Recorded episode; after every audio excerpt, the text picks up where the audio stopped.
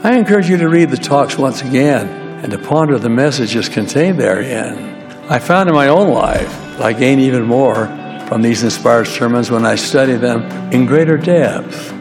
The basic pattern is to identify the fundamental doctrine or principle that's being taught, find any invitations associated with and related to that doctrine or principle, and then also recognizing the promised blessings if we act in accordance with that invitation. Welcome to Words of the Prophets podcast. My name is Todd. I'm here with my daughter Leah and my friend Rivka, and this is a podcast where we discuss the latest talks from the General Conference of the Church of Jesus Christ of Latter day Saints. How are you today, hermana?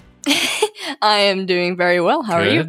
I'm doing great, and we have a special guest sitting right next to you. Mm-hmm. Who is it? Introduce her. It's my mom. Say hi, Deanna, Hello. aka the love of my life. So thanks for joining us. you bet. We're going to talk about one of her favorite talks from conference. So we prevailed upon her to to join us. So, uh, Leah, how's MTC going? it's going well. Good. Um, anything spectacularly fun happened this week in the MTC? Um. The answer is probably no. I studied a lot and went to a lot of classes. So um, enjoyable, feels purposeful, and lots of progress, but maybe not as fun. You were mentioning the other day how you're excited to get to the physical MTC. Yeah, it'll be nice to be in person with um, the other missionaries in my district so that Yeah. I can interact with them outside of class. Yes.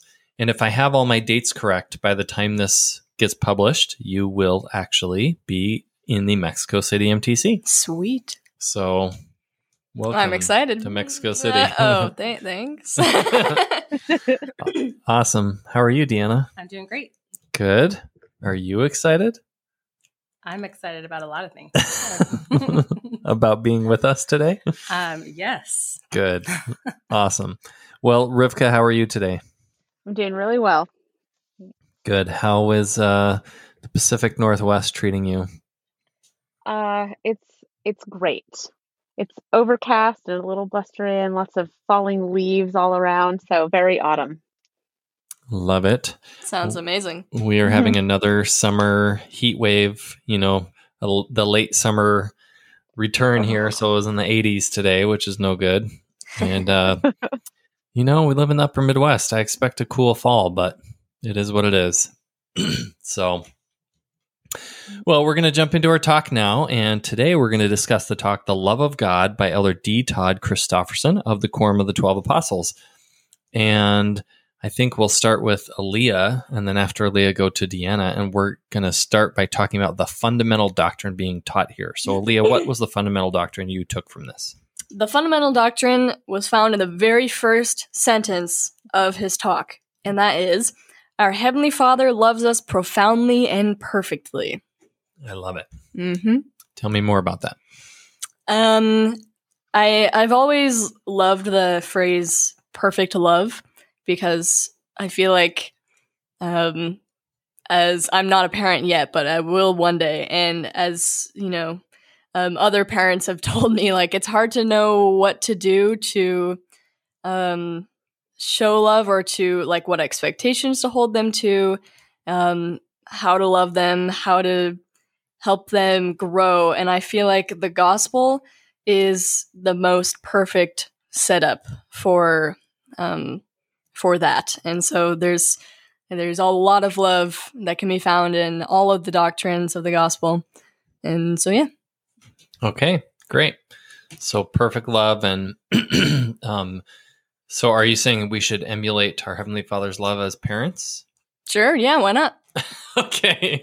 Maybe you were saying something else? No, I mean, yeah, that works. Okay, awesome. Well, Deanna, what was the fundamental doctrine being taught to you? Uh, so I think going along with what Aaliyah said, that their perfect love, I think part of the definition he talked about a little later in the talk. And he said, because they love you, they do not want to leave you just as you are. Because they love you, they want you to have joy and success. Because they love you, they want you to repent because that is the path to happiness. It is your choice. They honor your agency. You must choose to love them. to serve them, to keep their commandments. Then they can more abundantly bless you as well as love you. And I think um, think this talk just opened up to me a little more. Um, I guess the idea that I still have so much work to do in understanding God's love, you know, and it is I feel like it's layered and it, it is co- more complex than we can understand. And I love this idea.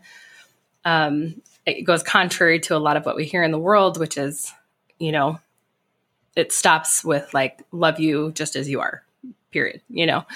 And this idea of that love, that it does love you exactly as you are. He, he states that in the talk, but also there's more because because of that love there's also the desire for your progression and for you to gain more joy and happiness yeah i love that there's a few sort of worldly sayings running around and one of those is that we're in a high demand religion so we've heard that you and i personally have heard that a number of times recently and used in a negative way and here he's saying um, high love with high expectations equals progress.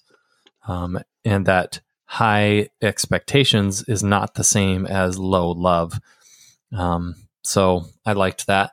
And then we've also um, been, you know, a lot of people run around saying you do you or um, things like that. And uh, I think, you know, what if you is a jerk or what if you has, you know, tendencies to commit felonies or something like that. or what if me is prideful or what if me is um like maybe you're really bad at being nice to other people or maybe you are maybe you're really good at being humble but you're really bad at um at having confidence in you know yourself and potential so like is it really like do you really want to be you if you is those things?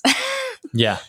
Yeah. And the truth is that we are all all of those things, right? We all have right. a mix of all of these good and and not so great things. But I love that the invitation from God's love is to become our better self. Yeah. As Elder Maxwell said, the distant mountaintop doesn't scold, it beckons. And Elder Whiting from last conference said, You are enough, but you are not yet complete. Mm-hmm. So awesome. Well, Rivka, um, tell me what the fundamental doctrine here was uh, that that you picked out from this talk. Well, we've talked about this before. I know I've said this before that our English word love is can be hard when we're talking about God's love. I think our word is like too broad and too narrow all at the same time. It's really mm-hmm. broad in its meanings and complexities, but I think it's really narrowly used and understood. And so I appreciate a lot of the same things that that Aaliyah and Deanna shared. This kind of expansion of and diving into what God's love is and what it means. And it makes me think that, you know, how sometimes um, if you speak another language and, and you're trying to explain it in a second one and you're like, there's not really a word for this in this mm-hmm. language and you're trying to explain an idea, I feel like maybe there's a different celestial word for this. And what this is is a talk trying to explain the idea behind whatever word it is Heavenly Father uses for love to help us understand what it actually is that he is expressing and how it works and and the purpose and grandeur behind it and and what it does for us. So I don't know. I think that's another way of saying exactly what Ali and Deanna just said. but, but just um yeah, for me this talk was was that helping us to try to understand what God means when he says he loves us. Yeah, I think the best English word we have for the love of God is charity. As yeah. a, and as Aaliyah mentioned last time, you know, the last general conference was a lot about hope and and maybe faith, and this one's a mm-hmm. lot about charity. So, do you have we talked about the four types of love in the Greek language and how that comes out in the New Testament, Rivka? I don't know if we've done that on this podcast. I don't remember that, so No. I don't think if Alright. it's either been a long time or we've never done that on this podcast. No. Okay. I would be pulling completely from memory. I don't know if you've read about that, Rivka, or you. It seems like well, I something think you would know. addressed C.S. Lewis wrote a whole book about this, right? Oh, yes, yes. Yeah, the four loves. hmm Yeah, exactly. Well, so I, I think there's like brotherly love and romantic love and um, parental love is I can't remember now, and then then God's love. So they're all different and they have different words in, in Greek. And then as they get translated into English in the New Testament, it just says love over and over. hmm And so Yeah. sometimes it's hard to figure out what it what it's Agape, philia, eros. I knew she would know the ones. Greek words. I can't remember all of them, but yeah, yeah. Three like the four is pretty good. friend, romantic, yes, God, empathy, those, yeah. But this is what I mean by like we just say love, and it's supposed to be contextually taken, but that can be really difficult in communicating sometimes. Yeah, completely. Well, Aaliyah, let's um, go back to you. What other quotes from here talked about God's love or, or taught you something about God's love in this talk? Um, one thing that I really loved was he said, As we abide in God's love, we depend less and less on the approval of others to guide us. I think this is huge, especially for Mhm. maybe my generation. I don't know about older generations, but I feel like for some reason there's this idea that like you have to be what other people want you to be, or like you should show what other people want to see from you, or that like I don't know. You got to bend to the trends, and and I think Bend to the trends. Nice. um, and I think on my personal experience with, um, I guess self confidence is a way you could say it. Is um, the more I kind of align my perception of myself with God's perception of myself, the less I cared about um, any external sources of of love, including my own maybe faulty vision and like focusing on flaws and stuff. Um, and so when when I have really felt confident in in myself and like my eternal view of myself, other people have told me that they can tell that I know who I am and that that is a good like it's an endearing quality to them and they appreciate that and they can like I don't know, it makes me more likable, I guess, in a way, but not in a like trendy popular kind of way. It's a genuine I'm just being um you know, as close to my true self as I can be and that helps other people appreciate me. And there are people who wouldn't appreciate, you know, maybe this this me, but I I don't care about them any as much because like why would I? because God cares, so, you know. So if there's people who I'm pushing away, then it doesn't matter because I wouldn't want to be around them anyways, and I'm gaining more friends through a more genuine means. that was a long explanation, but I hope I got the point across. All right. A little spicy today, Aaliyah. but I think I take your meaning here that if you are, if you have the integrity to uh, be true to who, who the, the way the Lord sees you, then if people don't want to be around you because of that, then they're not going to be a good influence anyway. Is that what you're saying? Yeah, pretty much. Okay, awesome. So the fact that he said that didn't even register to me. I didn't highlight it. I don't even know where it is in the talk. so it's funny that that stuck out to you. Mhm. Deanna and I are Gen X, which is the uh, stick it to the man generation, you know. Mhm. Um, so, I and it's hard to paint broad generalizations for for whole generations. Of course, everyone's different individually, but you know, I think in general, it's the harder thing was like, um, you said bend to the trend. It, it was it was like oh, I'm going to do whatever the trend is. I'm going Right, to do the yeah. opposite. So, like I, when I was in high school, I locally in Virginia, Dave Matthews Band was really popular, but he wasn't nationally popular. And as soon as he became nationally popular, all my friends were like, "He's so dumb. I don't like him anymore." yeah. Well, like we mentioned judging last time, or maybe two podcasts ago, I can't remember. But I feel like um, people are more aware of what they think people are judging them as or to be when they don't um, when they're not grounded in in God's love for them.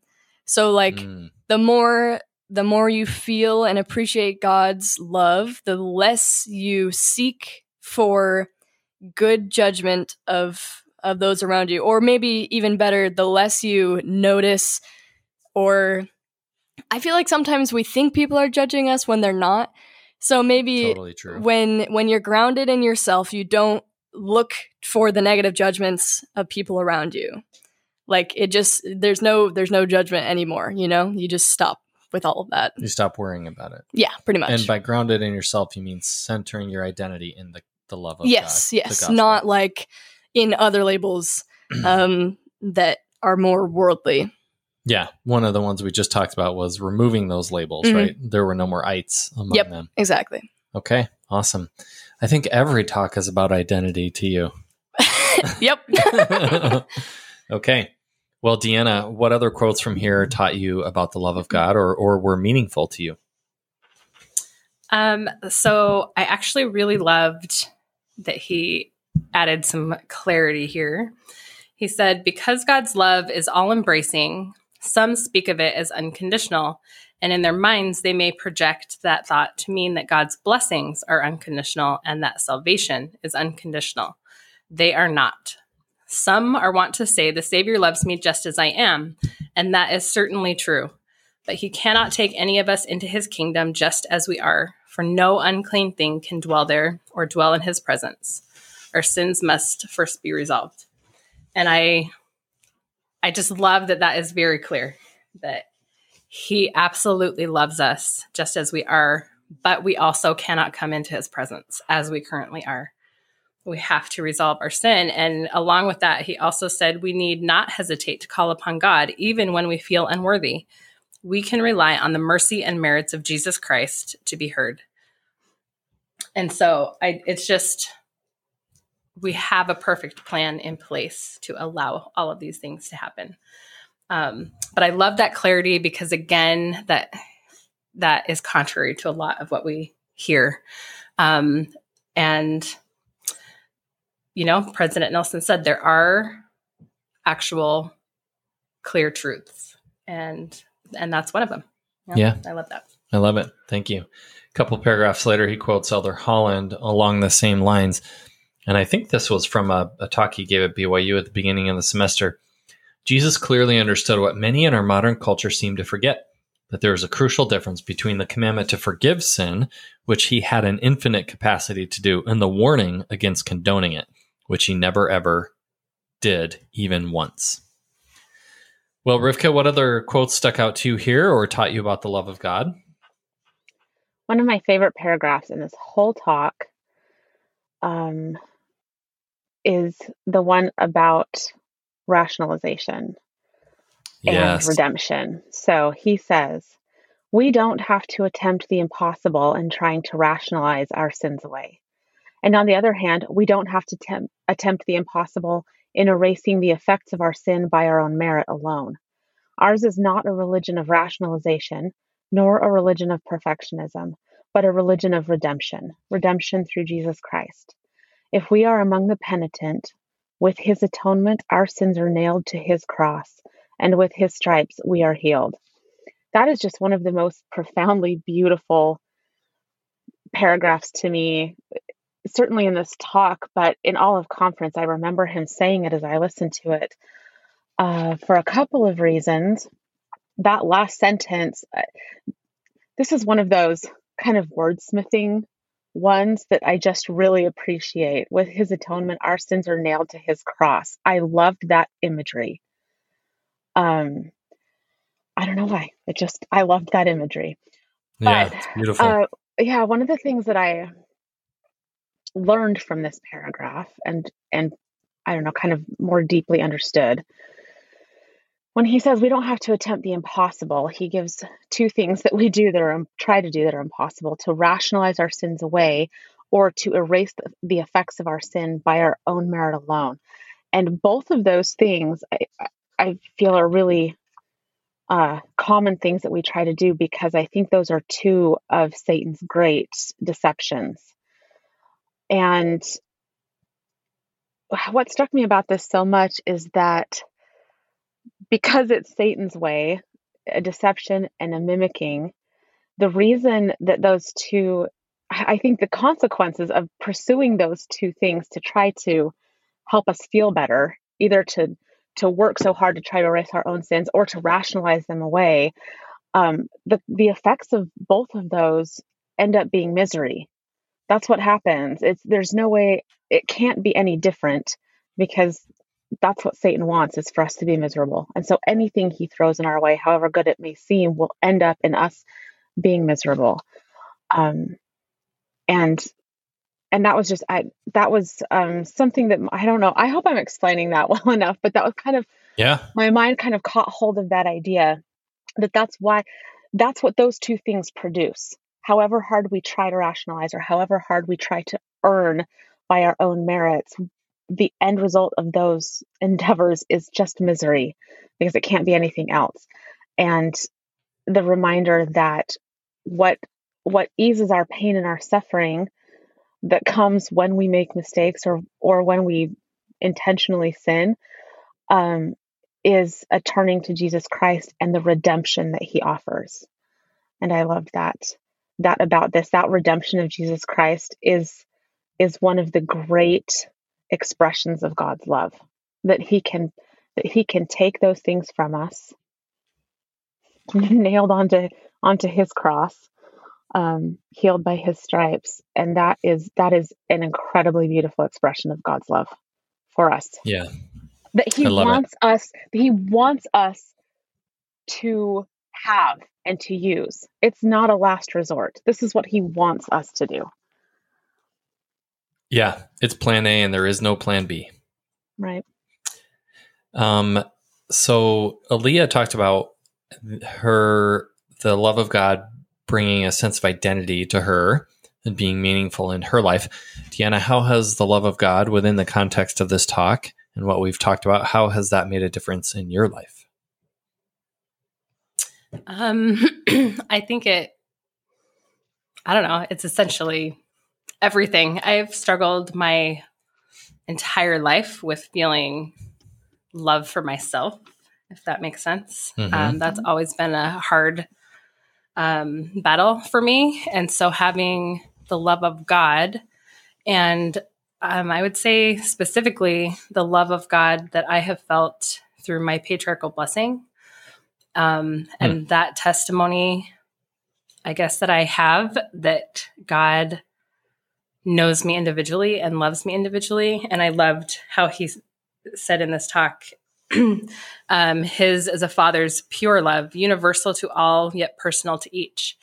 And I have definitely felt that in my life. And that specific thing, just knowing that he knows me and loves me, has been such an anchor for me. Um, when I haven't felt that love for myself, or maybe, you know, felt it from other people, just knowing that I have it from God gives me the strength to do everything to yeah make it through all all the stuff. Yeah i love it.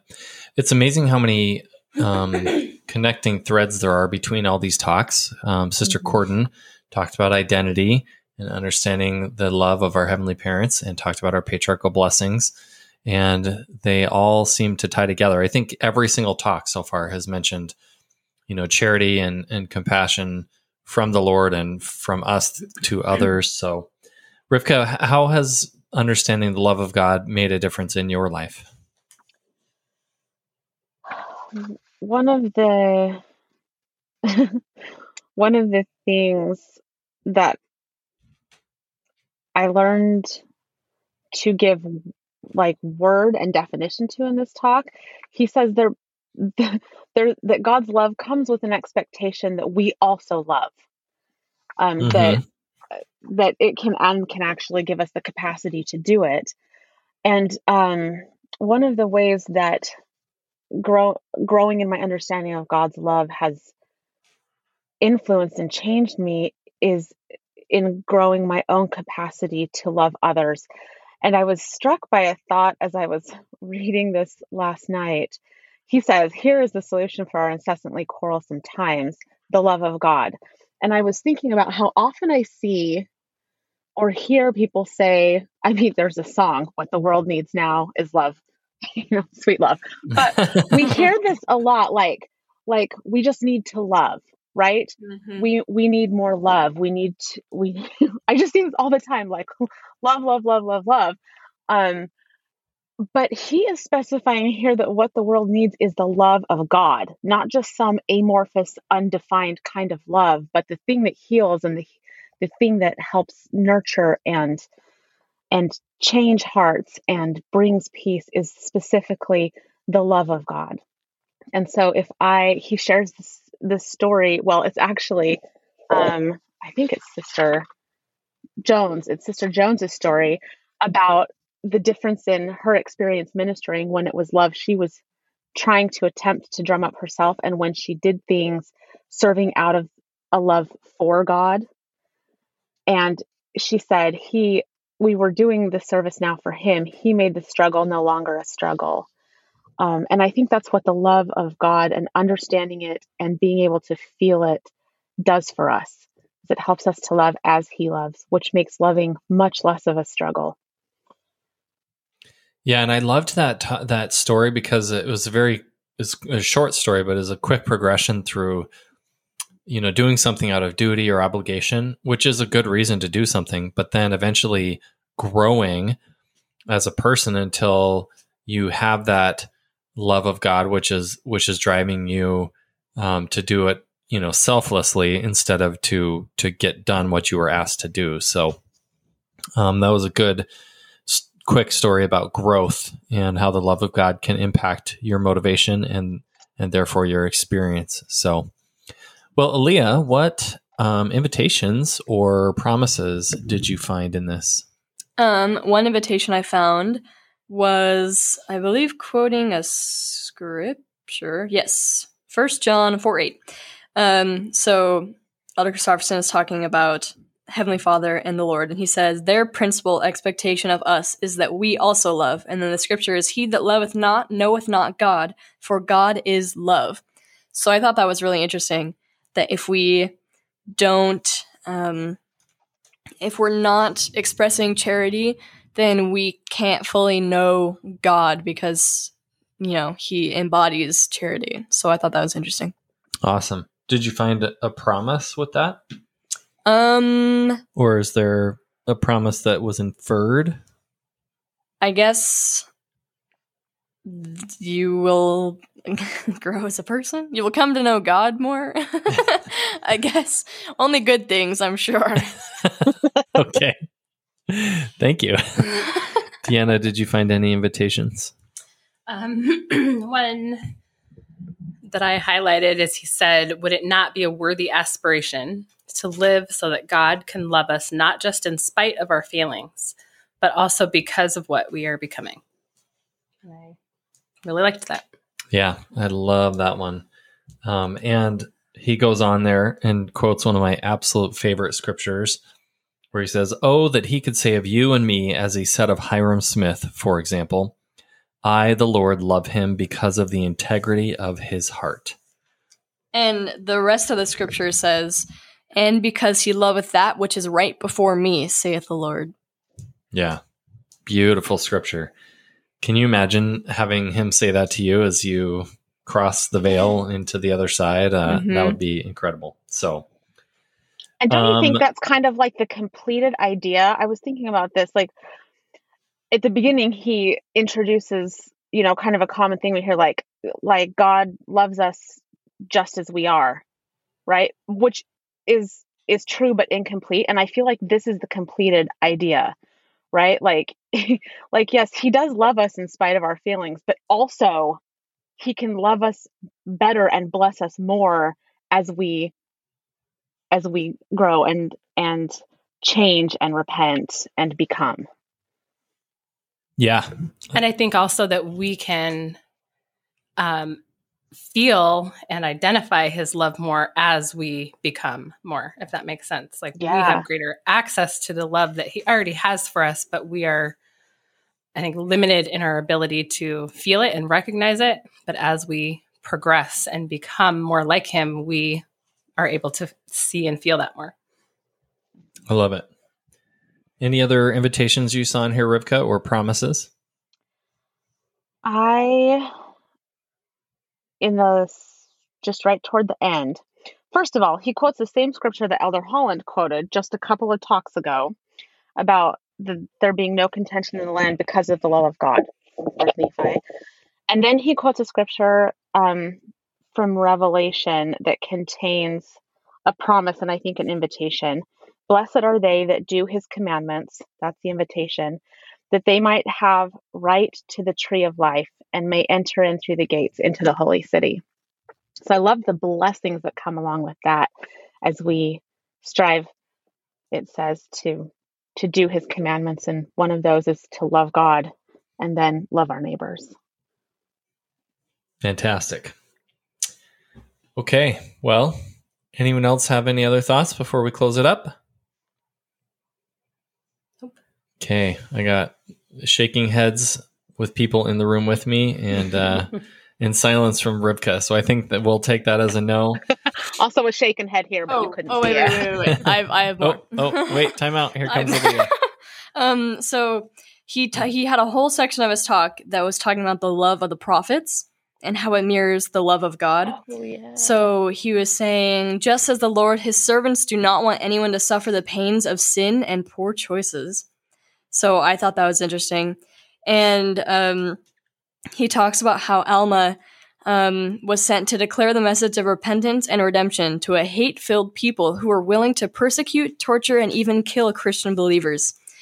But Alma was preaching to these people, knowing that they would be persecuted for believing what he told them if they chose to believe, because believing in the gospel and the doctrine of Christ is better, even though it would include, um, you know, possible death. If for this group of people, it was better than uh, the absence of the gospel in their lives.